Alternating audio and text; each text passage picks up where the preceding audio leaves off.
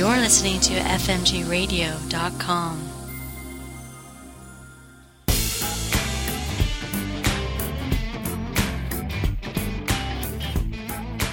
Welcome to Generation Reinvention, How Baby Boomers Are Changing the Future, with your host, Brent Green. Helen Dennis calls upon boomer and older women to shape a new kind of retirement, one that she refers to as renewment, to emphasize the possibility of positive change, enlightenment, and adventure. She believes that this is the time for today's career women who led the women's movement of the late 60s and 70s to create a new and empowering vision for their retirement years. During this program, we're going to speak with Helen about women, careers, retirement, ageism, and hopefully a bright future for the next generation of retirees. Helen is a nationally recognized leader on issues of aging, employment, and the new retirement. In the academic environment, she has received awards for her university teaching at the University of Southern California's Davis School at the Andrus Gerontology Center. Editor of 2 books, author of over 400 articles, and a frequent speaker, she is a weekly columnist on successful aging for 7 Southern California newspapers, reaching 1.3 million readers, plus online readers as well. In the area of retirement planning, Helen has assisted over 10,000 employees to prepare for the non-financial aspects of their retirement. Her trainees include senior and corporate executives, mid-level managers, factory workers, university faculty and staff, physicians, engineers, and clergy. Helen's work, achievements, and contributions have been recognized with numerous awards. In her volunteer life, she is the past chair of 5 nonprofit organizations, including the American Society on Aging's Business Forum on Aging. Most recently, she is co-author with Bernice Bratter of the Los Angeles Times bestseller entitled Project Renewment, the first retirement model for career women. So I would like to welcome to the show, and it's a pleasure to have her, Helen Dennis. Well, thank you, Brent, and hello to you. Hello to you. We have a lot to talk about today because your work has been expansive and you've worked in so many areas. In one of your speeches, which is something that you're going to be giving in the very near future, your title is 8 Building Blocks for a Good Old Age. So can you give us an idea of what are the building blocks for a good old age, the way you see it? Well, the way I see it is actually by looking at some of the literature, which hopefully provides some substance and evidence for what we kind of know intuitively. And I'll just go over the 8 points very quickly. One is a sense of community, and that's really taken from the project called the Blue Zones, which is a study of people who live the longest and healthiest lives in the world. And community was very important as part of their longevity, if you will. A second building block is physical activity. The third is mental activity. The fourth is having a more extroverted personality. 5 is a positive attitude. 6 is relationships. 7 is what we would call healthy nutrition. And 8 is purpose. Now, we could talk at length on each one of these, but in taking in combination, I would say this increases the chances of living a what we would call good old age. That's fulfilling, that's enriching, and these are some research-based components of that building block aspect of a good old age. Well, a couple of points there. First of all, I'm aware of the Blue Zone study, and that represents places around the world where it just seems that there are a lot of healthy old people successfully living. And I'm not sure if I remember any of the specific locales. Do you recall from your work where a blue zone is an example? Well, one is Okinawa. Okay. Mm-hmm. Another is Loma Linda here in Southern California, which is very interesting. This is a, I can't remember. I think it's not Latter-day Saints. It's a religious group that really honors family, the Sabbath, spirituality, the vegetarian diets, and it's interesting. Loma Linda is one of those. Is that the Quakers, or it's not the Mormons? Quakers are in Pennsylvania. Right. So Loma Linda was one. Okay. There's also Sardinia was one. Those were three of them. And it's a very powerful when you compare the characteristics of these long-lived healthy communities with a lot of the people living to be over 100. Their diet was essentially vegetarian, and what really struck me was connectedness, lifelong connections, and making time for those connections. That to me was very powerful. So this whole sense of community is a very strong piece in having what we would call a good old age. It seems like in the 8 areas that you describe, one area that stands apart is social. In other words, social is part of some of the building blocks, being connected with people. Indeed. I mean, that's very strong on relationships. And again, if you go back to the Blue Zones, these people are very well connected to family and close friends. And if you think about the model of successful aging, one of the very important pieces is relationships. Well, that kind of leads me to my next question. What does successful aging mean to you, Helen? What are the things that you hope to see as you continue aging? Well, that's a large question, and it's actually the title of a weekly column that I write. And I can give you what I consider informally, and then there's lots of more formal definitions.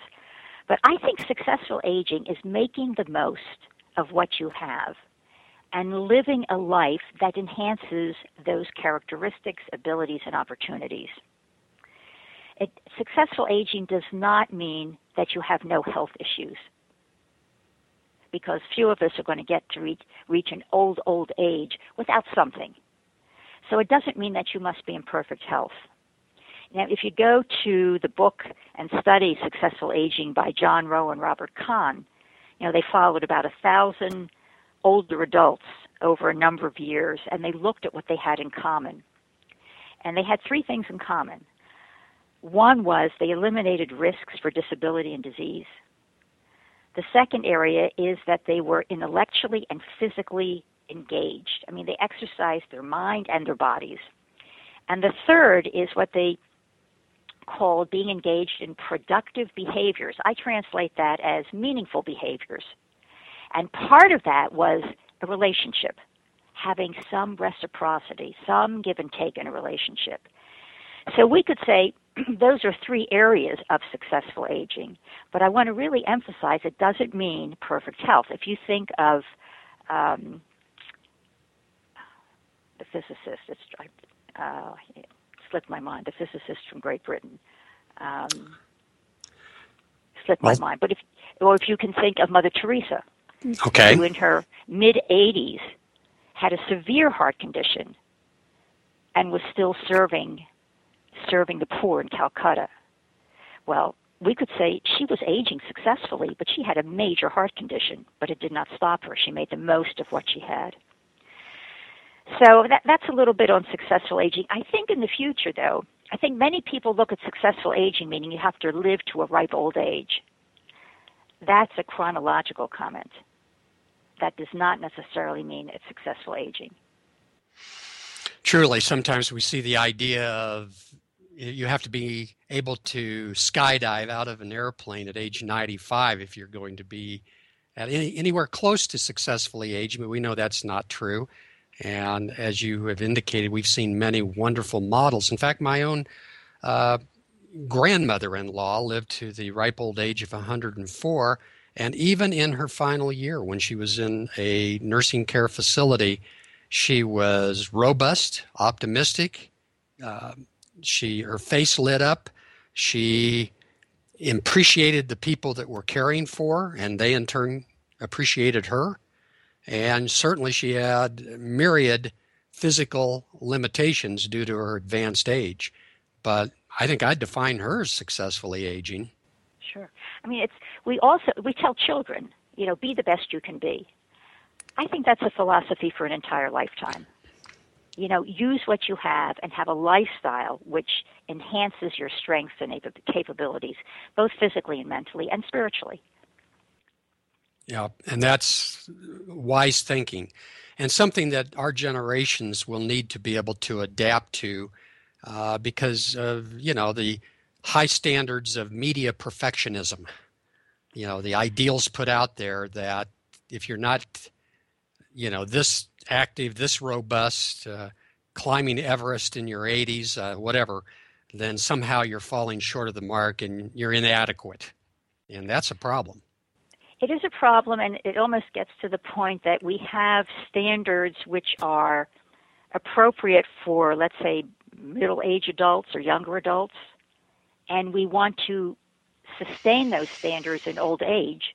And if we don't, we feel we're coming short. So I agree with you, and what we kind of have to do is redefine, if you will, that particular life stage. And that's a big part of your mission and your work, which I'm pleased to say we're going to be talking about quite a bit throughout this program. Well, in kind of a more of an introductory way about your work, you've been very involved with employers that are working with older employees, and this question of whether or not older employees are valuable contributors and are being helped to prepare successfully for retirement, and also avoid age discrimination within the company environment. Do you see a more of a growing interest among corporations to better engage and nurture an aging workforce, let's say over the last few years? The answer to that is it depends. It depends on the industry, depends on the economy. I mean, it's very interesting. Study after study indicates that managers really value the attributes of older workers. But that does not necessarily translate into behavior. But we see some trends which are promising. I mean, AERP has, for about the past 10 years, had a national competition for employers to become one of the best employers for workers over 50. When that program started in, I think it was 2001, there were probably 15 applicants and maybe 11 winners. I think last year there were 175 applicants, which suggests that employers think it's really important to be recognized as a good employer for workers over 50. And if you look at the winners from the past years, if you look at the industries that seem to be more represented than others, one is healthcare and the other is universities. Mm-hmm. Or higher education. Sure. So I think a lot of this depends on the industries that we talk about. Yeah, unfortunately it does, because I was thinking in the university environment, that is the one place within our society where aging has generally been embraced, because you have your older professors, your professor emeritus. You have the wisdom of older teachers being admired and honored, and I guess that tradition continues. In fact, I'm wondering if the rollback on benefits for college professors and tenure, as I'm hearing is starting to happen, if that's going to not bode so well for the aging professors that have traditionally been able to continue teaching as long as they were functionally able to do it. Well, that's a possibility that we may see a change. Mm. But going back to say, do we see a trend? I think very much depends on the economy. Yeah. I think we are currently and it depends on the industry. We're currently in an environment where employers are looking to see, can you do the job at the lowest possible expense to me? And if you can hire younger workers who can do the job perhaps just as well, youth is an advantage. Mm-hmm. And it's really a dreadful problem, because we now have people, I would say, a generation who has done everything right. You have saved, you've had a house, all of the American values. They've done everything right and get to the age of 64 or 65 and realize that their retirement savings have taken a dive, and they need now to get back into the workplace. And it's very, very difficult. I see this in letters that I receive for my successful aging column, that people are, they are losing their houses. And the overriding piece is the fear. How do I know that I'm going to have enough money? And so I think there's a really a crisis among many, I would say, midlife and older adults who are facing retirement with a big cloud over their head. Because if they need to work, who is going to employ them? And can they get enough money to sustain their mortgage payments or their obligations at this life stage? So I think there is a hardship on the employment side, for the employee. For the employer, it really depends on the industry. We have examples of employers that really value older employees. I mean, one that comes to mind is the aerospace industry here in El Segundo. They have something called casual workers. And at any time, they have about 250 people that they call back who are retired, and they will call them back on special projects. And we see this more and more, that a recall of retirees for special projects. But again, industry-specific. Healthcare is certainly one. Also, technology is one where employees are recalled. Mm-hmm. But overall, I think it's a hard environment right now for older individuals wanting to stay at work and also to find work because of the economy. Although the unemployment rates for older adults is lower than the national average. National average is probably, well, good 9 or 10% if we don't include the discouraged worker or the ones that have dropped out or tired of looking or underemployed. We have now for the older worker, it's about a 7% unemployment rate, but their opportunities are less. And particularly if you're one of those in that 7% who is looking for a job, then the prospects of starting fresh with a new employer don't look great. They don't look great, and then there is the entrepreneurship movement. Right. You know, start a business for yourself. And so that's got a few legs, if you will. But it's not a sure success. True. But it is an opportunity. And well, I guess just to add, work is so central to the lives of Americans. I mean, it defines who you are. And to be unemployed is not only an economic crisis for many, but emotionally, it takes away who you are. It says failure. So there is a tremendous emotional impact on people who want to work and are able to work and can't get a job. That is definitely an issue that we need to talk about more and continue to address as we continue our conversation. And we're going to have to take a short break for our sponsors, but stick around because we're going to begin talking about Helen's book, Project Renewment, and some of the things that she's been discovering about the possibilities for a new kind of retirement. Helen is an active and articulate leader, and she writes and speaks and consults on aging and generations, so it's really a privilege to have her with us today. We'll be right back. You're listening to the FMG Radio Network, where our motto is have fun, make money, do good. We provide platforms to individuals who have a cause, message, or information that they would like to share with the world. If you'd like to join the FMG family and have your own radio show, please call us at 1-800-470-4982. That's 1-800-470-4982. We look forward to hearing from you. One of the services that Helen to organizations, companies, and to the cause of better opportunities and better rights for older workers is to provide expert witness testimony for large class action and age discrimination lawsuits. And I have to ask, Helen, have you been involved in a lawsuit and provided expert testimony around the issues of age discrimination? Yes, I have, Brent. But I have to say none of the cases went to trial, which is pretty typical. Usually these cases are settled before trial, but it's up until the last minute. Sure. And one of the reasons is if it's a jury trial, the jury is usually made up of people who are employees, and there's a strong tendency for jurors to side with the employee rather than the employer. So the employers really try to settle. It might be 30 seconds before the trial, but they try to settle out of court, which is what they do. Can you give us kind of a glimpse of what this expert testimony might look like? Because I think there are probably people listening to this program who have felt that they may have been discriminated against by their age and lost their opportunity with an employer, or they just simply are not able to find work, and they wonder if age discrimination is at work in terms of not getting interviews or called back for second interviews or whatever.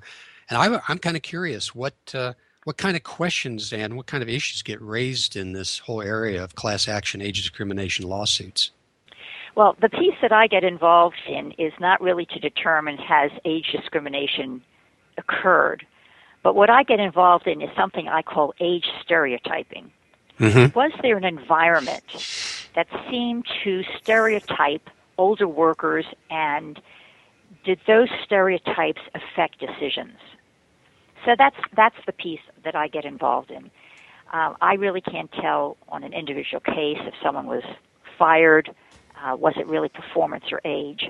But if you look at lots of information, literally thousands of pages of performance evaluations, of memos, of meetings, of agendas, of reports, you can pick up certain aspects that you can say this might lead to age stereotyping. And what I found from the literature that there are about 6 or 8 kind of conditions which say this is a ripe environment for ageism or age stereotypes, such as if that environment is very complex and ambiguous, if there's lack of performance information about an individual, if there's lack of an objective rating scales, and if the environment requires a cutback in number of employees, like for downsizing.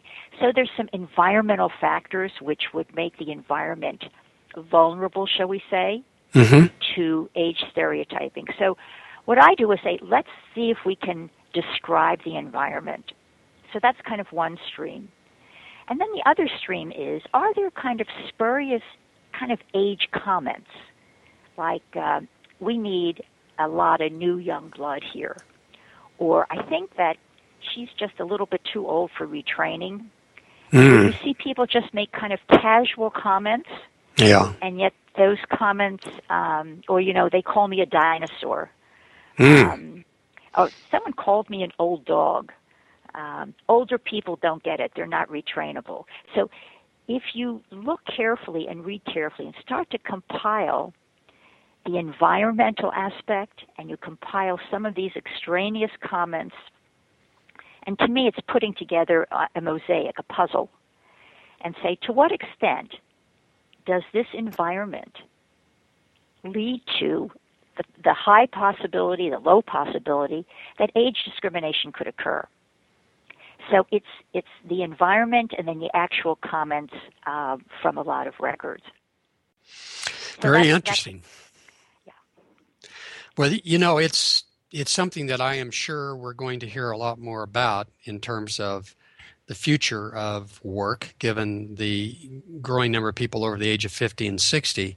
And we certainly need people like you who are capable of going in and taking a look at the culture and the environment within an organization and make some assessment as to whether or not age unfriendliness tends to reign in the culture.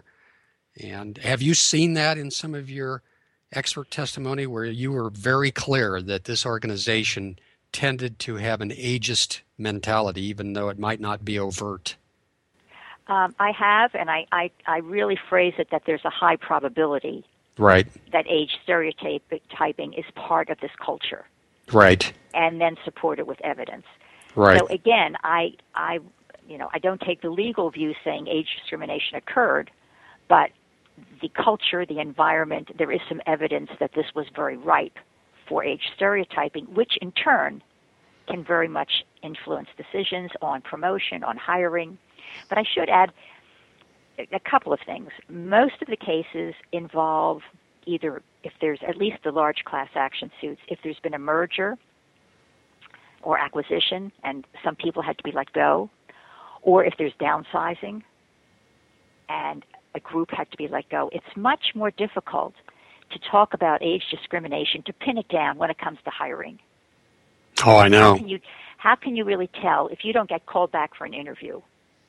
What evidence do you have that it was because of your age? And it might have been, but how do you find the evidence for that? So that's very complicated. Very complicated and unfortunate for those who feel that maybe they just don't ever get any callbacks because their resume goes back to 1975. But that is a problem, and it's going to be one that it's, as you say, very complicated to try to address for the individual. But let's transition now, because there's much more to talk about in terms of the brighter side of the future of our aging workforce, as well as the retirement that might be forthcoming for some of us. And I'm going to kind of quote what you wrote in your book, Project Renewment. Boomer women, and I quote, are the first generation to live before and after the launch of the women's movement, and they are the first and the largest generation of women to define themselves by their work. They have few, if any, models for retirement. So how does the women's movement play into your assumptions and expectations about retirement becoming renewment? Well, first of all, renewment is a word we made up, and Right. It's a cross between retirement and renewal. If we go back to the women's movement, when Betty Friedan did her research throughout the country, one of the phrases that she uses in her book, The Feminine Mystique, is the women said, is this all there is? I mean, I've gone to school, I've gone to Smith, I've gone to Wellesley, I'm educated, now I have 3 children, I wash dishes, and I do carpool. Is this all there is? Well, these women went on to create additional lives, but now these women are in their 60s and 70s, and they are educated, they've had a career, they've had a family, they contribute to the community, and now they face 30 years ahead of them. And they say ask the same question. Is this all there is? So essentially, Project Renewment, at least initially, is part of the maturing of the women's movement. And because this is the first time in history we've had so many women with education and careers and identifying themselves with those careers, whom do they look to as role models? They're not a lot. So they have to develop their own model. And we could say, well, the male model is just the same. And I'd like to suggest there are many similar characteristics, but women's work careers are very different from men's. They're much less linear. And so women have to really look at, they are the model. These women now are the model for the next generation. That leads me to the question that there will be new models for retirement, and we can call that renewment. So what models appeal to you? What have you seen, what person or what kind or style of retirement that you really feel speaks to this concept of renewment? You don't have to be personified by the name of a person or something like that, but I kind of want to get at what you mean by a new model. I think and the women have all done many different things, but I think the one that the continuum which strikes me is continued growth and development and not being satisfied with the status quo on a personal level. And that, I think, has been translated to women who, example, a woman who was a parole officer, took some acting classes, and now she's acting in Santa Monica. An executive director had always been interested in anthropology and art, and she is now a very well-established photographer.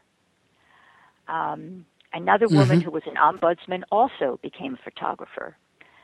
So, the success does not mean that you've defined a new career or new role. The success means that you're on the path of continued growth, exploration, curiosity, and it may be a docent at the museum. It may be you become you find a passion for gardening. But it is really expressing what, finding that passion at this life stage. Mm-hmm. I have to say, in the 60s and 70s, we didn't even use the word passion. I mean, what was that about? Passion, you know, find your passion. That's relatively new, but this generation of women and say, I relate to this, and I will seek and find what really excites me. And it is not instead of your relationships with your family, but this is in addition to what we would call a traditional retirement, which is leisure and family and freedom and options. But this is another driver. This is what makes a day great. This is a great reason to get up in the morning. So it's a different driver. I see. Well, what programs and services and or networks do you believe need to be developed more fully around retirement and women? What is out there now, but what needs to be out there that isn't? Well, it's interesting. I think that the development of a couple of organizations is a commentary on what women want and need. In New York, you have the Transition Network, which is a national membership organization for, it's typically women who are educated with careers, and they have networks, they have conferences, they have established something called a caring community. It's a very comprehensive organization and a membership organization. In Southern California, you have the organization launched by Jane Glenn Haas, and I'm blocking on the name. I'll think of it in a moment. Women's Sage. Women's Sage. Thank you. Again, I spoke for a few years ago. And again, this is for women, and they have a slightly different approach. They do a lot of seminars, career makeovers, cruises for respite care for caregivers. So they also are geared towards helping women re-career and reinvent themselves. And that's a membership organization. So Project Renewment is not a membership organization. It's a movement. It is viral. And we have probably 25 groups throughout the country who are meeting, maybe 8 to 10 women, who meet maybe monthly or every other month to talk about issues facing them in the future, whether it's productivity, who am I without my business card, I'd rather have a sorority house than a nursing home. You talk about housing, long-term care. And so that's more of a movement, and I say it's viral. Hmm.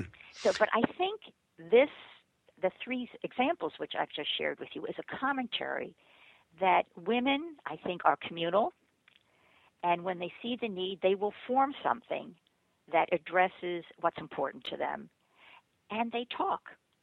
I mean, this is a generalization. I don't mean men don't talk. But women talk about, because that's one of the differences. People have asked me, so why didn't you start a group for men? And my answer is there probably are some men's groups that are probably forming, but women go about this differently. They talk, and they get to the issues pretty quickly. And I would say men stereotypically might talk about the geopolitical environment and economics, the stratosphere, and it may take them a little longer to get to things that are more personal. You left out Broncos. You left out Broncos. I'm sorry, go ahead. I was just going to say you left out Broncos football. Okay, I forgot football. I have to protect myself because it's a sexist comment, and there are exceptions. But I have to say, in working with 10,000 employees, men and women respond to topics very differently in how they articulate or don't. Uh-huh. Well, and I agree. And when we come back, I want to talk a lot more about Project Renewment and the book itself and find out more ideas about your thoughts of what people can do differently than what they are. And I might even ask you for some advice about what we men can do. So stick around. We'll be right back. Be sure to join us at FMGUniversity.com. That's where we can turn your passion into business within 30 days, put some fun back into your life, show you how to make money, and do good for yourself and others. That's why we are called FMG, Fun Money Good. Get started today. Go to FMGUniversity.com. I'm going to quote, Project Renewment is a terrific book. Its cutting-edge approach to retirement for a new generation of career women is based on sound knowledge, a depth of experience, and the rich dialogues of highly effective women creating their future. It's also a great read, fun, informative, and hopeful. I was particularly drawn to the essays through the creative illustrations, timely topics, and clear writing. And that quote comes from Dr. Ken Dychtwald, who is the founder and CEO of Age Wave. That's a terrific acknowledgement from Ken. That was very nice. We both like and know Ken quite well. He's a very influential individual in our industry, and I'm honored that he'll be coming on the program, as you have, in a few weeks. So we'll go back and discuss this a little bit then. So let me ask you now. I am questioning one thing that Boomer and silent generation women, particularly the late stage of the silent generation, let's say those born between 1937-ish and 1945, and then Boomer women born between 1946 and 1964, are different in their ways of accessing and mobilizing social networks today. Are they that much different than their mother's generation, do you think? And is that difference important? In terms of social networking or in general? Right. Social networking. And I don't mean online social networking like Twittering and LinkedIn. I just mean coming together and focusing on these larger issues like we were discussing with Jane Glenn Haas' Women's Sage. Do you feel that this group of women who really did come of age during the women's movement are somewhat different in the way they approach mobilizing and getting involved together? I think it's more formal. I think in terms of how are they different from their parents. I think the leading edge boomers and the younger side of the silent generation are a little bit more formal in getting organized. Mm-hmm. I mean, what typically could have been discussed when you get together for coffee or going out to lunch now has a more formal aspect to it. And it could be because we are mission-driven, we're looking at purpose, we have more organizational skills. But I think the formality is different, and I think the intention of building something enduring is different. And I think the third difference is building something not only for yourself, but for other women. Because I know in Project Renewment, one of the goals was to generate a body of knowledge, not only to serve ourselves, but hopefully to contribute to others. And I think that's a little bit different. So I associate with the women's movement, which I came of age in, a very spirited activism. Are you seeing a spirited activism? And I don't mean just, I guess, self-fulfilling groups, in other words, where we come together to talk about our mutual interests, needs, and, vision together our future, perhaps in retirement, but where we actually mobilize to go out and change some of the problems that you and I have been discussing earlier in our conversation, such as ageism, such as age discrimination, age stereotyping, and things like that. Are you going to see that coming forward, or do you already see it coming forward in some of this mobilization of Boomer and silent generation women around envisioning a new retirement or a renewment? Well, there's probably two aspects to that. One is that people are doing a lot of this for their own personal growth and development. But I don't see people taking to the streets. But you do have, as we did in the 60s. Right. But I think we have advocacy organizations. For financial security, we have the Wiser Foundation. We have organizations, particularly in Washington and other places, that are looking for advocacy and lobbying for economic security for women, which is terribly important to talk about poverty and old age. Essentially, it's a woman's issue. So I think that the pressures are coming along in traditional ways. Nonprofit organizations, AERP and their lobbying efforts and impact on the Hill. But I don't see what I call moral outrage. Like, I will not tolerate this one more moment. I don't see moral outrage. But I think that's endemic for society as a whole. So I wouldn't only, tag that on to women in mid to later life. Are you disappointed? Yes, I think I am, because we're reluctant. We're reluctant to be outrageous for a cause.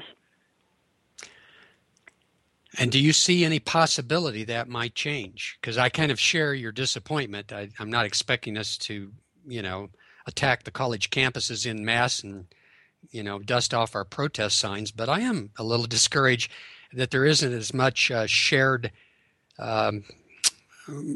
moral concern about society fully embracing the facts of its aging and making more room and honoring the full life circle. So I share your concern. Are you optimistic that maybe something will happen? I'm not sure. I think Roe versus Wade, an overturning of Roe versus Wade, will create an outrage. That's not particularly, midlife and older women, but I think midlife and older women would march for that. Mm-hmm. I don't know what would have to happen short of a draft, a military draft for midlife women that would create the strength, if you will, the public pressure, the demand for social change. So I'm trying to envision what would initiate this, what would motivate it, and I don't see it. I think we've become impotent is not the word, because we're not. But we have a different way of thinking about change. And maybe if we think about change in our own community, our own little rice paddy, and have not undertaken national change. Well, given that fact, and I agree with that assessment, you do have one mechanism in place that you are offering women, and that's called a renewment group. So what is it, and how can women who are listening to this program consider forming one? Well, actually, our book, in the last section of the book, it's essentially a turnkey operation. We provide a guide. My co-author and I decided we would not feel like running around the country forming groups. So what can we write that will enable people to just do it themselves? And you can call us, write to us, we'll help. So if the book tells you how to form a group, how to look for people who are like-minded. We have an outline of topics you can address, the questions you can address. It's almost like a curriculum. It essentially is a curriculum. And the other thing is we have a website, which is www.projectrenewment.com, where we have lists of questions and discussion topics, tips for running a successful group, that we have provided the resources for people to create a group. And I'd like to add what has happened, and this is called unintentional consequences. We have formed small, enduring groups that now have lasted 10 and 11 years, because we started this in 1999, very quietly, and they've lasted. So we have formed small communities around the country of these women, and the topics they talk about, and we can talk about that today, are different, a little different than topics they talked about 8 and 9 years ago, because now everyone is 8 to 10 years older. Sure. So I guess my comment is we have now these small groups, and again, that's a form of community, and we're happy about that. Well, again, I think that would be a good recommendation for people to pick up your book, read it, and understand how to produce a locally active renewment group, which could be one of the best steps that our women listeners can take to, develop the social network around the experiment of a new life stage and what comes after the traditional career. We'll continue our conversation with Helen Dennis, where we're going to talk about the future, as we do with every one of these shows, not just next year or 5 years from now, but way into the future, where many more women than men will be looking at how are we going to live. We'll be right back. You're listening to the FMG Radio Network, where our motto is have fun, make money, do good. We provide platforms to individuals who have a cause, message, or information that they would like to share with the world. If you'd like to join the FMG family and have your own radio show, please call us at 1-800-470-4982. That's 1-800-470-4982. We look forward to hearing from you. When we talk about the future, Helen, one of the things that I think we all think about is, will members of the younger part of the silent generation and the leading edge baby boomer women experience old age differently than did their mothers? What are your thoughts about those possibilities? Well, I think the answer is yes. And this actually applies to both men and women. I think the expectations for later life are much higher than they were for previous generations. In that, I think women, and I would include men in this, Brent, are still looking for peak experiences,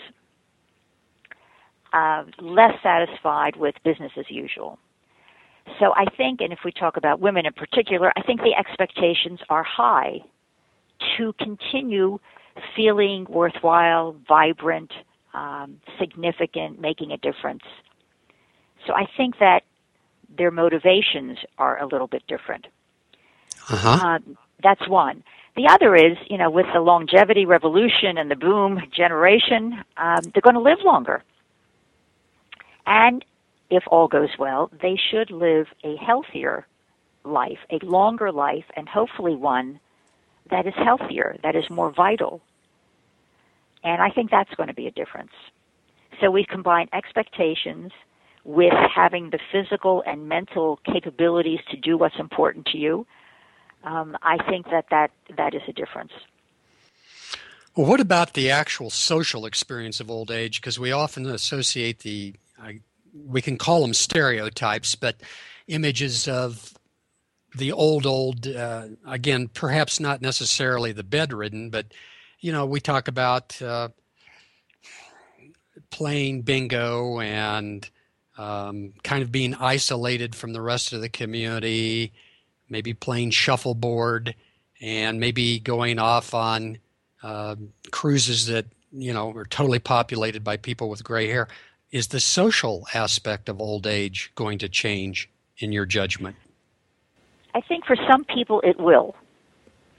I think there are some who will continue what we would call a more traditional retirement, but I think there will be a growing number that will want to do this differently, that assisted living, traditional assisted living, may not appeal to them.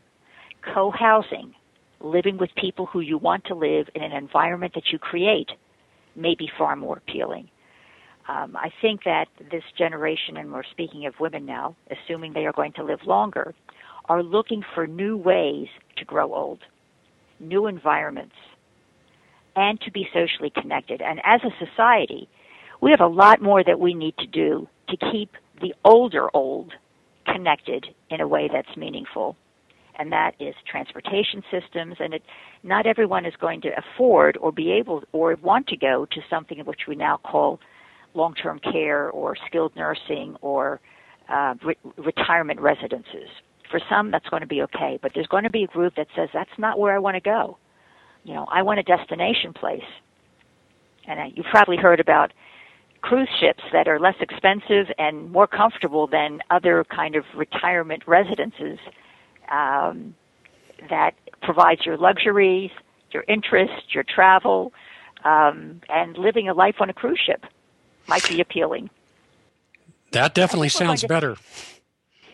But I think we're going to see things different. This is not a generation that wants to settle. And I think it's a generation that's going to create new things, new language, new ways of living. And if it's not here, they'll make it happen. Right. Well, do you think there will be something? You spoke of the traditional assisted living, the traditional retirement residence. What about a renewment residence? Do you see those forthcoming? Actually, in our book, we, with a smile on our face, said, well, what about renewment residences, where we pull all of our technology, all of our books, we live in kind of a co-housing environment. We have not a driver, but a chauffeur. We don't have a cook, but we really have a chef. We have lectures that come to us, that maybe we create something that you have a renewment group, which now morphs into a retirement residence. It's possible. We spoke offline a little bit about Susan Jacoby, who's written a book that really tries to, I guess you could say, address this halcyon image of the future that a lot of anti-aging marketers would like us to believe in. And then again, I guess you would call it the organic hopefulness within our generation that we're going to be vital and active until the last month of our lives. We all would like to compress morbidity to whatever extent we could. But how do you reconcile kind of those opposing views where there might be a utopian opportunity out there that we boomers and members of the silent generation are going to create, and then Susan Jacoby's kind of views, and I don't mean to limit it to that, but she's kind of on the pessimistic side. We're not going to see anything much better than the old of our current generations are seeing. How do you reconcile that? Yes, well, Susan Jacoby has suggested we've been sold a bill of goods. Yeah. And I think her book at least is provocative, because the reality is old age cannot, sometimes is not a very good experience. And to believe that we are going to be vibrant and absolutely fabulous until we drop dead on the tennis court or the dance floor may not be realistic. And it isn't realistic. And I think the most we can do is to try to plan for that part of our life and do everything that we can in our lifestyle to decrease that morbidity time so that we are vital and hopefully 20 minutes later we exit from the planet. But I think she does a little bit of a reality check. I think that she's a little more pessimistic than I would be, because we do have movements and efforts now to create a better, longer life. And that needs to be acknowledged and recognized and embraced.